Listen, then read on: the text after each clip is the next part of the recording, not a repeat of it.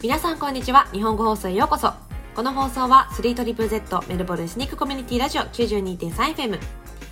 皆様この1週間いかがお過ごしでしたでしょうか？本日のオープニングトークを担当させていただくのは学生メンバーのももです。よろしくお願いいたします。オープニングにお送りしたのはイエローマジックオーケストラで君に胸キュンでした。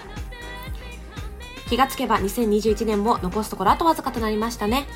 メルボルンにお住まいの皆さんは夏を満喫されていらっしゃいますでしょうか？夏恒例の野外シネマがスタートしたり、シティ内でもたくさんのアウトドアアクティビティが楽しめるようになったりと、イベント盛りだくさん。シティ内の百貨店では、毎年違った題材の人形たちが飾られるクリスマスショーウィンドウを見ることができたり、フェデレーションスクエアでは野外クリスマスイルミネーションを楽しむことができます。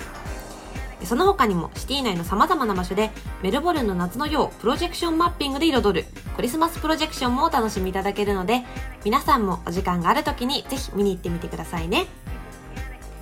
さて本日のメインコーナーは学生メンバーナミちゃんによるジャンピンジャパンをお届けします。今回のゲストはヘイミッシュさん。え彼は大分県で ALT アシスタントラングエッジティーチャーとして英語を教えていた経験があるそうです。ちなみにこの日本語放送のリスナーさんでもあるそうですよ。一体どんな話が聞けるのか皆さんお楽しみに。お散歩中の方やお家で家事やお掃除をしながら聞いてくださっている皆さんドライブ中の方など皆さんの日曜日の午後を少しでも明るくできたらいいなと思っています。ここから1時間 3ZZ92.3FM 最後までどうぞよろしくお付き合いくださいね。さてここからはナミちゃんに MC をバトンタッチしてメインコーナージャンピンジャパンに参りましょう。はい始まりました、えー、ジャンピンジャパンのコーナーです。えー、ジャンピンジャパンのコーナーではゲストの方の日本にまつわるエピソードを楽しくお聞きする中でメルボルン在住の日本人のリスナーの方には新しい発見をそして日本語を学習中もしくは日本に興味のあるリスナーの皆さんには日本の魅力をお届けするというコーナーになっております。今回のゲストはヘイミッシュさんに来ていただきましたヘイミッシュさんよろしくお願いしますこちらこそよろしくお願いします。はい。そしたら、えっと、まず、ヘイミッシュさんの自己紹介をお願いします。はい。皆さん、ヘイミッシュと申します。ニュージーランド出身ですが、この6年間、メルボルンに住んでいて、日本に滞在したこともあります。大学の頃から日本語直解力を高めるため、毎週 3ZZZ をお聞きしております。どうぞよろしくお願いいたします。ありがとうございます。あのリスナーの方がね、このようなレコーディングに来てくださるのは私としてはすごく 嬉しいんですけど、本当に毎週聞いていただいてありがとうございます。じゃあもう、い や、ヘミッシュさん、あのお仕事がすごく私は初めてお会いするお仕事をされてたんですけど、お仕事の話って少し伺ってもいいですか？はい、大丈夫です。えっと、私は、えっと、国境なき技師団体に勤めています。うん、私自身は、えっと、技師ではないですが、事務員として、うん、えっと、働いています。はい。うんそう、この国境なき医師団じゃなくて技師、あの技術の方の技師団だと思うんですけど、具体的にはそのメルボルンの中で活動されてるんですか？それともいろいろな国の人と関わるお仕事なんですか、うん、そうですよね。えっと、東南アジアでカンボジアとバナワトと東ティモールに、えっと、発展活動を支援する NPO です。うんヘミシュさん、日本語が本当にお上手だと思うんですけど、ヘミッシュさん自身は日本語はいつ勉強し始めたんですか？なんか13歳に日本語を学び始めたんですけれども、その時最初に、まあ、ひらがなとカタカナや、うん、えっと、全然、えっと、初級日本語を、えっと、週1回ぐらい、えっと、勉強しましたが、私の高校で、えっと、外国語学習が義務教育なので、えっと、私は、まあ、日本語がなんか英語の正反対なので、えっと、興味があって行かれました。ええー、きょえ正反対なところに興味を持ったんですか？そうですよね。なんか書き方からしてと正反対そうみたいな。うんあじゃあヘイミッシュさんは大学では日本語を専攻されてたんですか？はい、歴史と日本語を専攻あしました。すごい。いやここまで勉強してる間に日本語を勉強するのが嫌になったとかなんて大変なんだってなることはなかったもちろんありました。それもありましたよね。まあい、いずれの外国語もなんか大変なところもちろんありますが、なんか特に漢字が手間がかかる能力なんですが、うんまあ、難しいからこそもっと勉強したいかなと思いました。へえすごい。何？なんかその最初に選び方もすごく珍しい選び方ったじゃないか。ゲーム似ていないからっていう。そこでこう、ね、折れずに続けるのがすごいなと思ったんですけど、しかもこの日本語を使って ALT をされてたっていうこともさっき伺ったんですけど、具体的にその話をしてもらってもいいですか？あ私は、えっと、1年間、えっと、2019年から、えっと、2020年まで、えっと、大分県大分市で、えっと、ALT として英語を教えた経験があります。大分県、いいですね。うんいいですよね。はい。お大分県といえば温泉だと思うんですけど、そうそうですよね。えっと、温泉といえば、なんか大分県は温泉県という愛称で知られています。うーんね、大分市は、えっと、かなり魅力的な街だと思います。あー大分は何か山と海に囲まれた街で、うん何かなんか温泉から湯気も見えますので、ええっと、ー美しい街だと思います。いやもう九州全体的にあの美味しいものが多いじゃないですか。多いですよね。はい、はい。私もそう思います。名物は何かというと、鶏天というなんか、鶏肉の唐揚げや、えっと、カボスの、えっと、酸っぱいあフルーツもありますし、はい。いいですね。大分行きたくなってきました。う んぜひ行ってみてください。えーその ALT をしていたのは多分2年前ですよね。それが1年間、うん2年前だと思うんですけど、その時にこう日本でこう、まあ、1年間もね長く滞在していて思ったこととか感じたこととかびっくりしたこととか何かありましたか、そうですよね。私、えっと、毎日学校あに勤めていた、ま、私は、えっと、あ時々日本の高速に、えっと、気にな気になりましたね。うんえ例えば、驚いたことは、なんか日本学生は、えっと、教室から例えば体育館に行ったり、その時にまず最初、廊下に男女に分かれて2列に並んでいくという習慣に すごくびっくりしました。確かにいや私もそれ小学校ですよねきっと。まあ、中学校も見ました。はい。確かに私もね中学生だったのは10年以上前前になるのであの記憶力の問題と若干戦ってはいるんですけど確かに並んでましたね廊下に出て男女別でしかもあの名前のあいうえお順で並びますよねそうですよね。はいはいはい。確かに言われてみればなんでだろう？ニュージーランドの場合はどうだったんですか？なんか男女に分かれるとあ時がそんなに多くな多くなかった。うーんいやなんかそれは今日本でもちょっとずつ問題にはなってておかしいんじゃないかっていうのがあのいわゆるアンコンシャスバイアスみたいな。あそうですよね。うん例えば体が男の子がなんか心は女の子の生徒ならばちょっと苦痛な経験かなと思いました。ちょっと変えた方がいいかなと言えますよね。そうですよね。やっぱりそういうなんだろう男の子女の子っていうこう分ける習慣が何回も何回もあると、うん、こう知らないうちに何を考える時も男の子として、ね、女の子としてみたいな考え方になっちゃうので、はい、よくないんじゃないの？っていうのは最近言われてるとはいえ、まだね全然普通に恐れがありますね。はい、うん。いや確かに。他に何か気づいたこととかありました？日本の生徒は授業で水を飲まない、飲まない、飲めないという習慣もあります。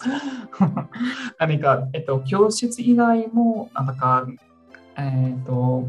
会議とか、えっと、机の上にペットボトルやお茶を送ったらダメという習慣もありますね。ちょっと驚きました。うん。なんでですかね、この習慣の理由とか。うん。なんでなんですかね？最近はなんかあの夏があまりにも暑いので、うん、あのお茶飲んでね、お茶飲んでいいよっていう風にはなってきてるみたいなんですけど、とはいえですよね、それ以外の時期でもやっぱりお茶飲もうと思ったらちょっとね、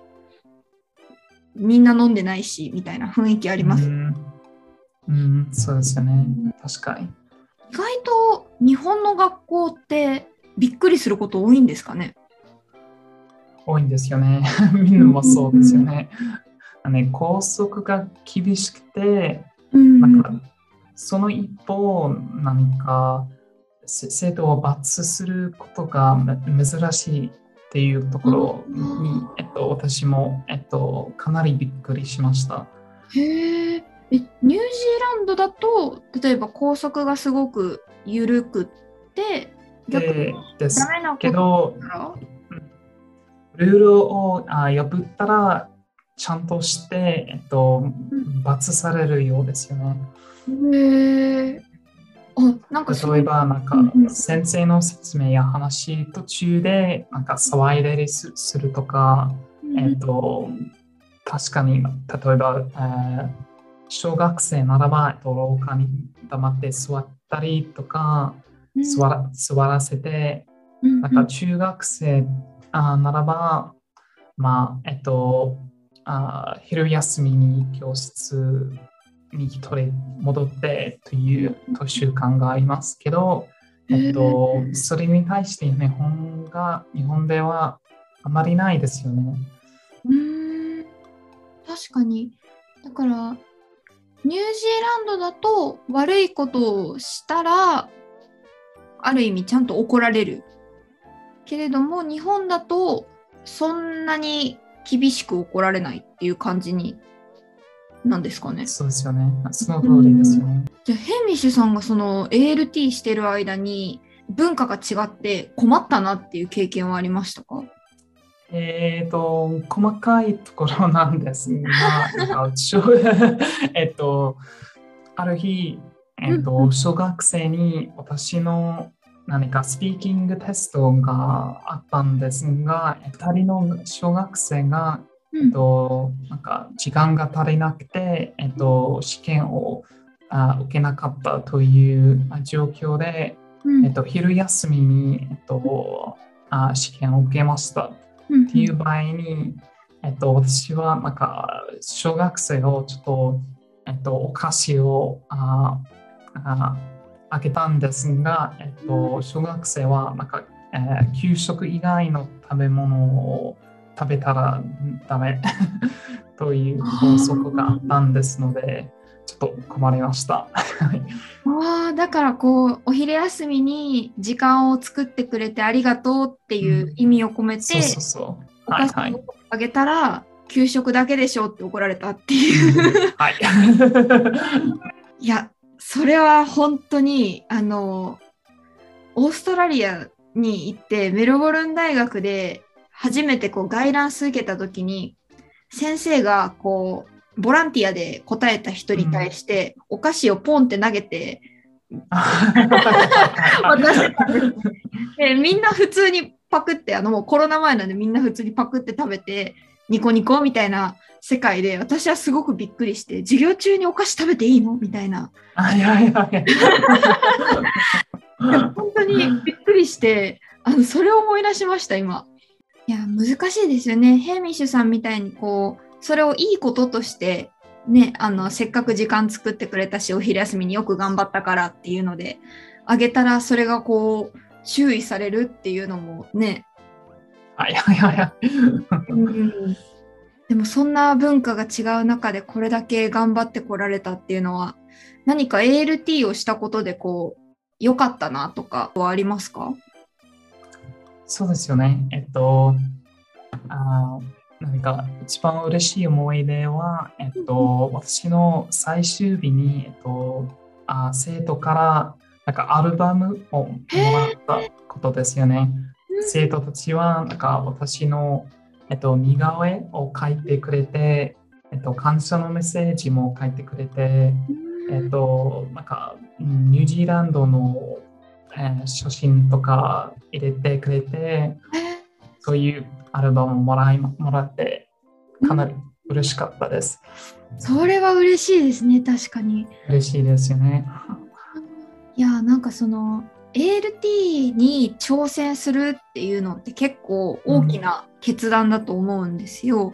特に1年間こうね自分の生まれ育った国だったり慣れた国っていうのを離れて、でしかも言語から文化から何もかも違う日本っていうところに飛ぶっていうのは ねあのちょっと旅行するのとは全然違うと思うんですけどその中でこう今となっては挑戦してよかったなって思ってますか？それとも大変だったなっていう気持ちの方が強いですか？うんまあ、満足感の方が、えっとえーうん、強いかなと思います。えっと、そうですよね。えっと、何か、えっと、おっしゃる通りに、なんかいろいろ大変な経験もありましたが、なんか、その1年間ずっと新しいものをあれを選んで、何か、まあ、やりがいのある、えっと、教師のしの役割を果たしたり、うんえっと、することも嬉しかったです。はい。はい。いやーいいですねもしかしたらもう多分ヘイミッシュさんが担当してた生徒さん大分の生徒さんもこれ聞いてるかもしれないので、はい。はい。いつかかな。先生元気なんだって いやーありがとうございます。そしたらここで一曲挟んで後半戦に移りたいと思います。はい、それではメイントークの後半戦に移りたいと思います。えーここからは何でもランキングということで、えっと、ヘイミッシュさんの独自のランキングを、えっと、紹介していただきたいというふうに思っています。で、えっと、今回なんですけど、あの、私が事前にこういうランキングがありますっていう例をお渡ししていて、大体皆さんそこから選んでくださることが多いんですけど、ヘミッシュさん、本当にありがたいことに、独自のランキングを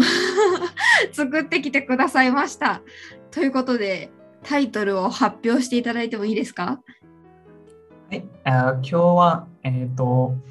英訳しにくい日本語ランキングを紹介させていただきたいと思います。お 英訳しにくい日本語は確かに私が一番気になるっていうのをずっと言ってるんですけど。ちなみにこれはトップ何までありますか？えートップ4ぐらいになります。お。えっと、えそうですよね。な何か ALT の頃によく、えっと、先生に何かこの日本語をえーどう英訳すればいいかなとあー聞かれたんですけれども、えっと、英訳しにくい日本語もいっぱいありまして、えっと、今回、えっと、一緒にあー話しさせていただきないただきたいかなと思いました。まいず最初は、えっと、まあ、え今回何回も、えっと、使われ使われたんですが、お願いします。この英語は何でしょうか？確かに「お願いします」ってなんか日本人だととりあえず「プリーズ」でいいと思いがちなんですけど違いますよね全然ニュアンスが。まあ、プリーズも言えますが、何か場合によって違うかなと思います。例えば、何か同僚と初めて会った時に必ずお願いします。に日本語だと、えっと、言えますよね。ですけれども、なんか英語だと、なんか私にとって一緒に、えっと、まあ、まあ、プリーズ言えませんね。そうですよね。うんうんうんえっと、私だと一緒に働くことを楽しみにしていますと、えっと、うん、言う方が自然だと思いますかもしれませんね。確かに。いや、こんにちは、プリーズって言われたら、ちょっとどうしたってなります。な 何かあった？みたいな。そうですよ。言われてみれば、それは本当に訳しにくいです。えーまあ、お願いしますは、えっと、1つ目なんですが、2つ目はお疲れ様でした。まあ、職場でも、えっと、必ず聞かれる、えっと、言葉なんですが、まあ、なんか、直、えっと、翻訳したら、あなたは疲れて、英語だと言えませんね。tired とか、えっと、不自然かなと思います。確かに、疲れましたねって、さよならっていうのもおかしいですもんね。そうですよね。うんなんか私の学校で、えっとば例えば、えっと、同僚と他の先生とすれ違ったら、うんうんうんとか挨拶の代わりに、えっと、お疲れ様ですという、えっと、とか、いうことが多いんです多いんですよね。はい、確かに。ヘミッシュさんはこれどういうふうに訳しますか？まあ、訳、訳すことができなくて、その代わりに、あなんか場合によって、なんか違うな、違う挨拶とか使えばいいかな。例えば、なんか同僚とすすれ違ったら、私は Hello とかうん How are you とか、なんかちょっと短い挨拶したらいいと思います。うんなんか私個人的に思うんですけど日本人のそういう途中ですれ違った時の挨拶ってすごく短いし大体決まってるじゃないですか。お疲れ様でしたとか、こんにちはとか、はいはすごく。もう本当に決まった文章を言うみたいな形が多いと思うんですけどなんか英語だと結構こう「Hey, what's up?」みたいな感じではいはいはい。そのまま How are you? みたいなところまで行ってあ元気なの？いいねって言って、じゃあまたねっていうこうなんなんていうんですかねこう会話のキャッチボールを何回もするじゃないですか。そうですよね。その通りです。はい。はい。ひょっとすると、なんか英語だと、えっと、挨拶のなんか幅がもっと広くて、えっと、なんか職場でもカジュアルな挨拶もできます。なんか、えっと、失礼ではなくて、WhatsApp とか、えー言えると思います。うんそれもなんか文化の違いの一つではありますよね。ですけど、何か両国でもすれ違ったら、何か言う言う必要があるっていう感じもありますよね。確かにそれは共通点ですね。確かに無視しないから、うんこれが2つ目ですよね。はい。えっと、じゃあ、えっと、3つ目は、頑張ってという言葉です。私頑張っては本当に毎回訳せなくて困るんですよ。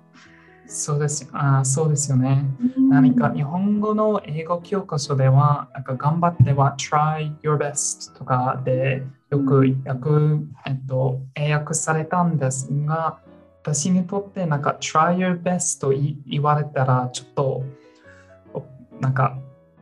うーん腹立つようになりましたよね。なんか try your best 言われたら何か相手は私が、えっと、今頑張っていないというニュアンスがあります。なんかもっと頑張って、うん、怠け者っていうなんか、えー見た目がありそうなんですが、でなんかもう一個よく英語の日本語の歌なんですけどなんかこう応援するイメージの曲でよく歌詞にあるのが「チアラープ」ああれはどうなんですか？ーうー cheer up、うん、別別な意味になってしまうかな。cheer up と言われたら、私が悲しいんですかと思います。cheer up って、ね、相手が何かあー泣いたりするときに cheer up って言いますが。難しい。難しいですよね。何か英語だと good luck っていう方が自然ですよね。例えば友達が、えっと、ステージで、と、演奏する前に私はちゃんと、えっと、good luck ってあ言いますですが言いますがなんか日本語だと例えばなんか興奮を祈りますとか不自然かなと思います。うん、どう考えますか？確かに 幸運を祈りますって言わないですもんね。言わないですよね。はい。英語だと確かに何回も good luck とか try your best、try your best もなんか違うし、なんなん難しいですね。まあ、あいなんか子供に話したら try your best っていう言えますが、大人だと何かお相手のなんて活動を軽視してしまうって感じがありますよね。あるって難しいですね。うん、難しい英訳しにくい言葉うんだと思います。あなんか友達とかあとは同じくらいの人で何かこう今からステージがあったり頑張ってねって言いたい時はグッドラックが一番いい。かなはい。うん、うん、確かに、確かにそうです。そうですよね。ヘイミッシュさんがもし頑張りますっていう時は英語だと何て言います？言わない方が自然ですが、まあ、頭の中で言う？なんか、いや、なんか友達同士に I'll try my best って、まあ、がんなんか頑張るしかないっていう感じなんですが、その時に言えますが、例えば、えっと、なんか学校の作文とか、えっと、面接の前にとか、そういうえー言葉が、まあ、うん、不自然だと思います。ちょっと難しい。確かに私 English speaker の人でうん、頑張ってねって言言ったら頑張りますじゃなくて頑張ってねありがとうが返ってきますよね日本人だと頑張ってねって言うと、頑張りますなんですけどああ、そうですよね。はいはいはい。 English speaker の人ははいはい。頑張ってねありがとうで終わる気がするんはいはい、わかるわかる。まあ Good luck って言われたら私、ありがとうって答えます。うんまあね、なんか英語だと、うんなんか幸運をおお祈りしますっていうと言われたら、なんか相手のおかげで頑張りますっていう感じを込めて、うん私、英語だとありがとう、Thank you って言います。確かに。例えばグッドラックって、まあ、幸運を祈りますって言われる、うん。それに対してうん幸運を祈ってねっていうのおかしいですもんね。はいはいはいはい。確かに Good luck って答えられないんですよね。そそうか。だから根本的に違うのかもしれないですね。うんうん。はいはい AUT の頃になんか日本人の学生がよく作文とや感謝のメッセージだったもう、えっと、ヘイミッシュ先生 try your best って書いてくくれましたが私今まで頑張らないって感じが多いていて、ちょっとこれもありましたが、まあ、うまく説明なんかできないんですが、そういう、なんかそういう点があります。だから逆に言えば、もし日本人の学生があの try your best みたいなことを言ってきたとしても悪意がないってことを。そうなんだからあのベストはねあの常に尽くそうっていうあのね、うん、ルーズになるのはね 例えばめちゃくちゃ急に頑張るならねあの今からベストを尽くすようでいいと思うんですけど。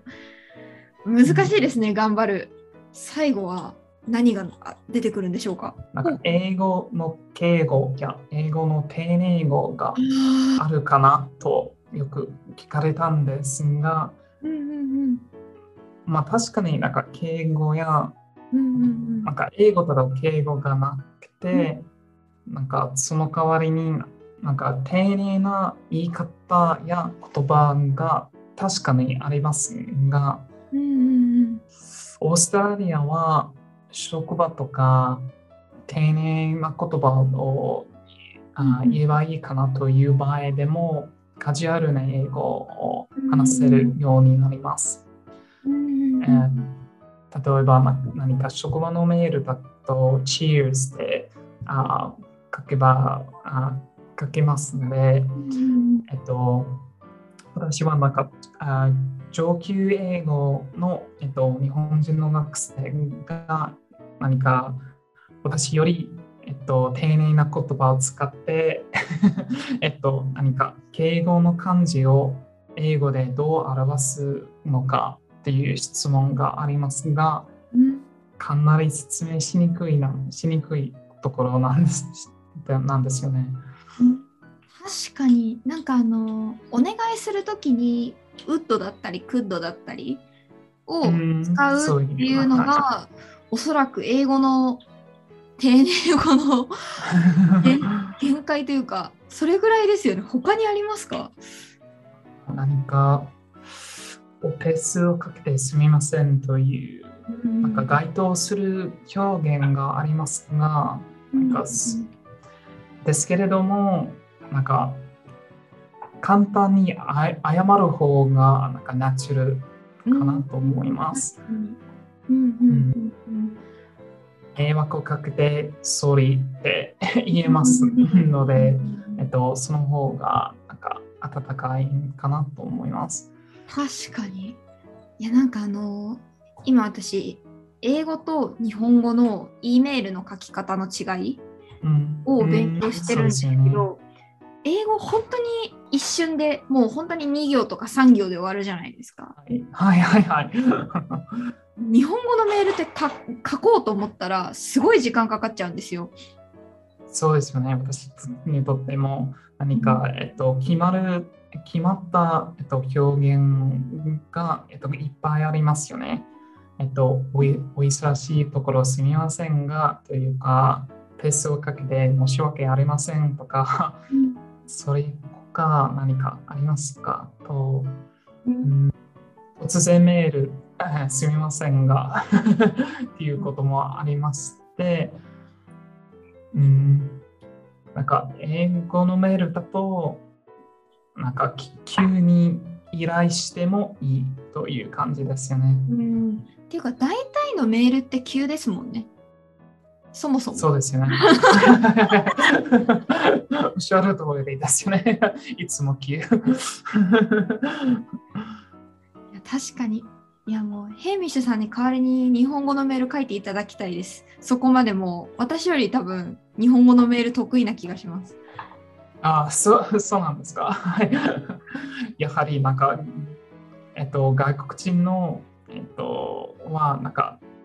えっと、ネイティブスピーカーより何かルールをちゃんとした、えっと、守るって感じがありますよね。まあ、教科書からなんか教科書の言葉を使ったら、うん、そういう感じになりますね。そうですよね。今回のこの英訳しにくい日本語ランキング、すごいもう共感共感だらけでしたね。共感できる点がいっぱいあって。あありがとうございます。すごいです。さすが ALT でやっぱり ALT されてると現場の先生からわからないこと聞かれるじゃないですか。うんそういう時にこうここまできちんと丁寧に説明されてたんだなって思うと本当すごいです。いえいえ、そんな。ALT をやるとこんこういうなんていうんですかね細かい違いとかも分かるようになるんですね。そういうケースそうそうですよね。何か ALT の経験の価値はそういうなんか細かくてなんか日本の文化を知るようになります。まあ少し。いやすごいです。なんか本当に今回こうやって英訳しにくい日本語ランキング持ってきていただいてありがとうございます。こちらこそありがとうございます。一緒に話しさせていただいて。いやもうというすみません、ちょっと途中なんですが、ちょっはいとお聞きしたい、ああもちろんです聞きしたいことがありますが、何か、えっと、今回、えっと、ALT の経験について、えっと、話したんですが、よければ、えっと、日本人はなんか ALT のイメージとか、ALT の価値とか、そういう点で何か、どのようにおお考えになりますか？あえっと私はちょうどそれこそ小学生の時に ALT の先生から英語を教わってた人なんですよ。だからヘイミッシュさんが教えた生徒側の人なんですよ。なのでうん。すごいそのうん ALT の先生でしかも私はすごく田舎出身なので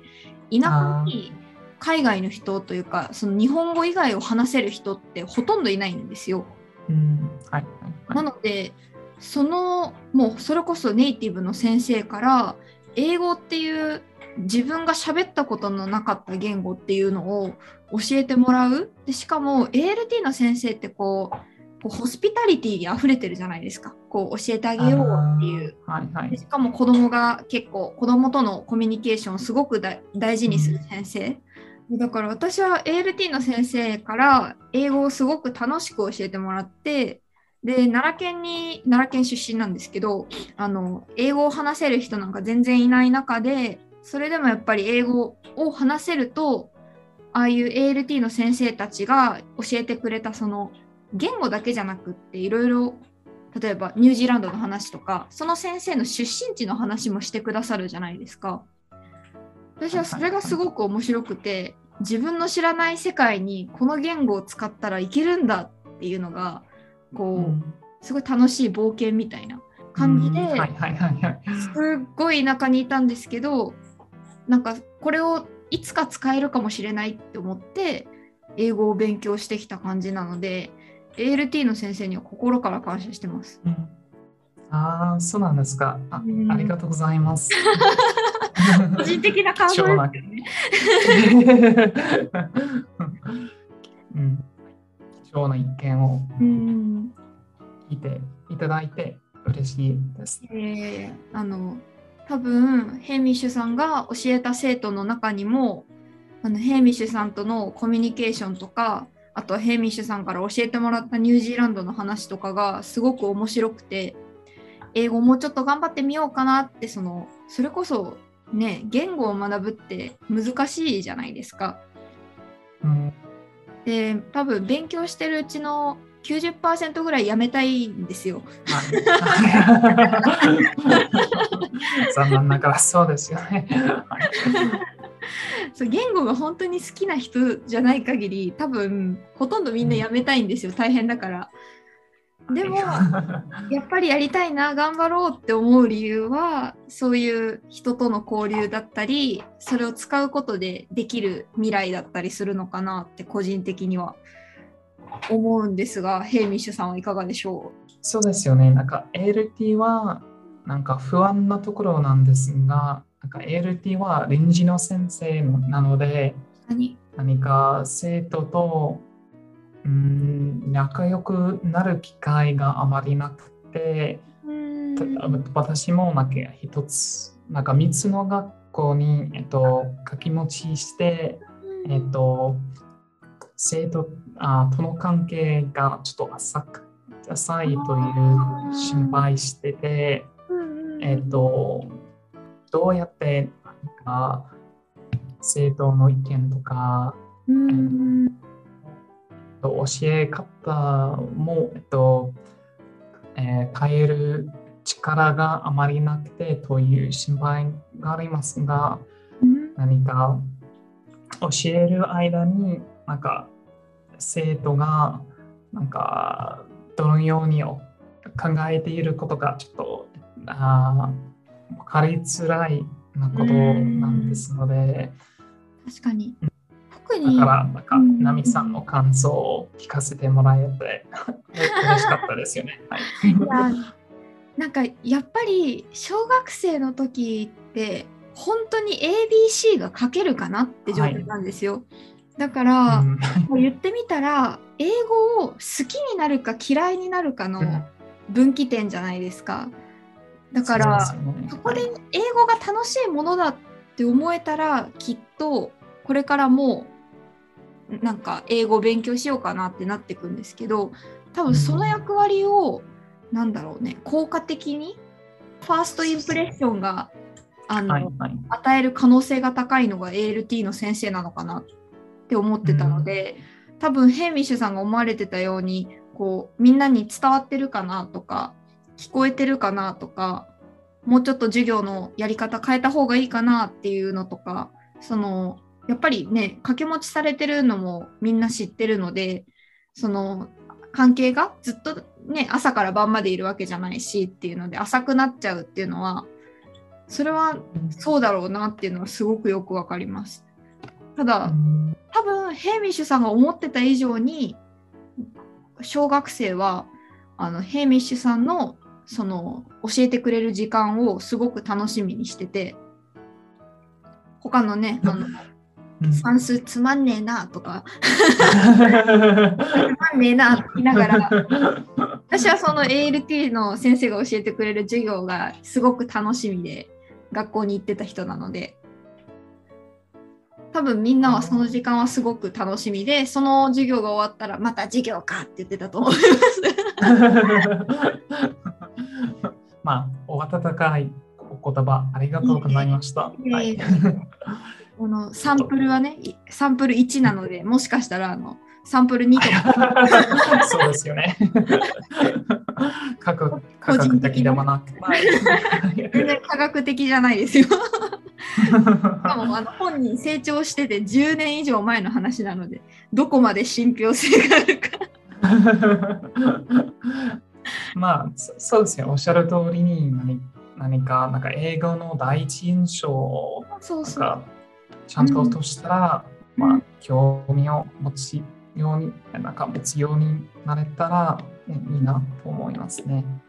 だからこの大分で過ごされた1年特にね大分はもう都会だと思うんですけど毎日な日本人以外って言ったらおかしいですけどこう英語を使う人たちがずっといる世界ではないじゃないですか大分もまだ。そうですよね。はい、ねはい。なのでヘミッシュさんがいるのといないのとでは全然違ったと思いますよ。いうあのー私が喋りすぎたんですけどいえいえ。ごめんなさい、ヘイミッシュさんの話を聞きたいリスナーさんがいっぱいいる中で私がいっぱい 喋ったんですけど、本題に戻って、で、あの、最後にすごく寂しいんですが、ヘイミッシュさんからの皆さんへのメッセージをお願いしていいですか？では、えっと、皆さん、えっと、何か、えっと、今、日本語を勉強して、えっと、苦労あーしている方が確かにあーいらっしゃると思いますが、えっと、その人に、えっと、ちょっとメッセージがありますが、はい。えっと、私の意見なんですが、えっと、日本語で、えっと、いろいろ失敗した、えっと、経験もあるんですが、例えば、例えばあと高校2年生の日本語試験を、えっと、失敗して、えっと、そういう何か、私なんか、えーできないという、えっと、思い出もありますが、うん。えっと、時間が経てば経つほど、えっと、日本語を上手になることもできます。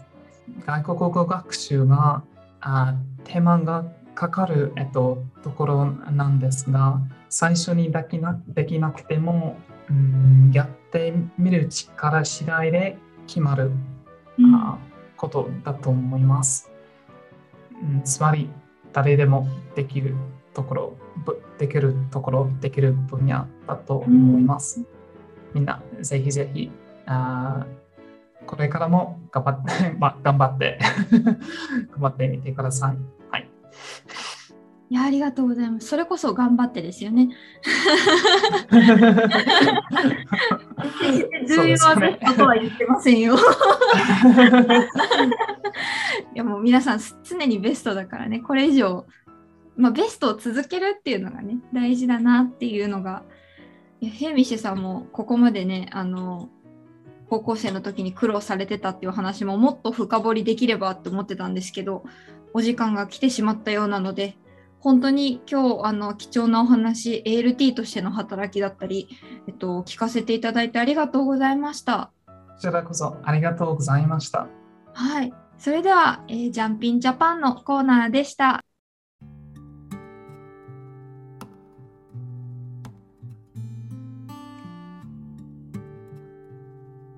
はい、ということで 92.3FM 日本語放送、番組もそろそろ終わりの時間に近づいてきました。皆さん本日の放送いかがでしたでしょうか？今回のジャンピンジャパンでは、ヘイミスさんのインタビューをお届けしました。番組へのご意見、曲リクエスト、ラジオに出演してみたいという方がいらっしゃいましたら、メールアドレス 3ZZJP.gmail.com または日本語放送の Facebook ページにお願いいたします。ぜひ Facebook や日本語放送公式 Instagram のコメント欄をご活用ください。ラジオ聞き逃してしまった方や過去の放送が気になる方、アップルのポッドキャストでメルボルン 3ZZZ 日本語放送 92.3FM と検索していただくと、そこから過去の放送を聞くことができるので、気になる方はぜひチェックしてみてください。さて、来週はどのラジオメンバーが登場するのでしょうか？気になる方はぜひ、また来週もこの時間にラジオに注意してくださいね。ということで皆さん、今週も最後まで聞いてくださりありがとうございました。今日のエンディングソングはオレンジペコーで柔らかな夜をお届けします。あなたの日曜日が素晴らしい一日となりますように。それでは皆さん、素敵な一週間をお過ごしくださいね。さようなら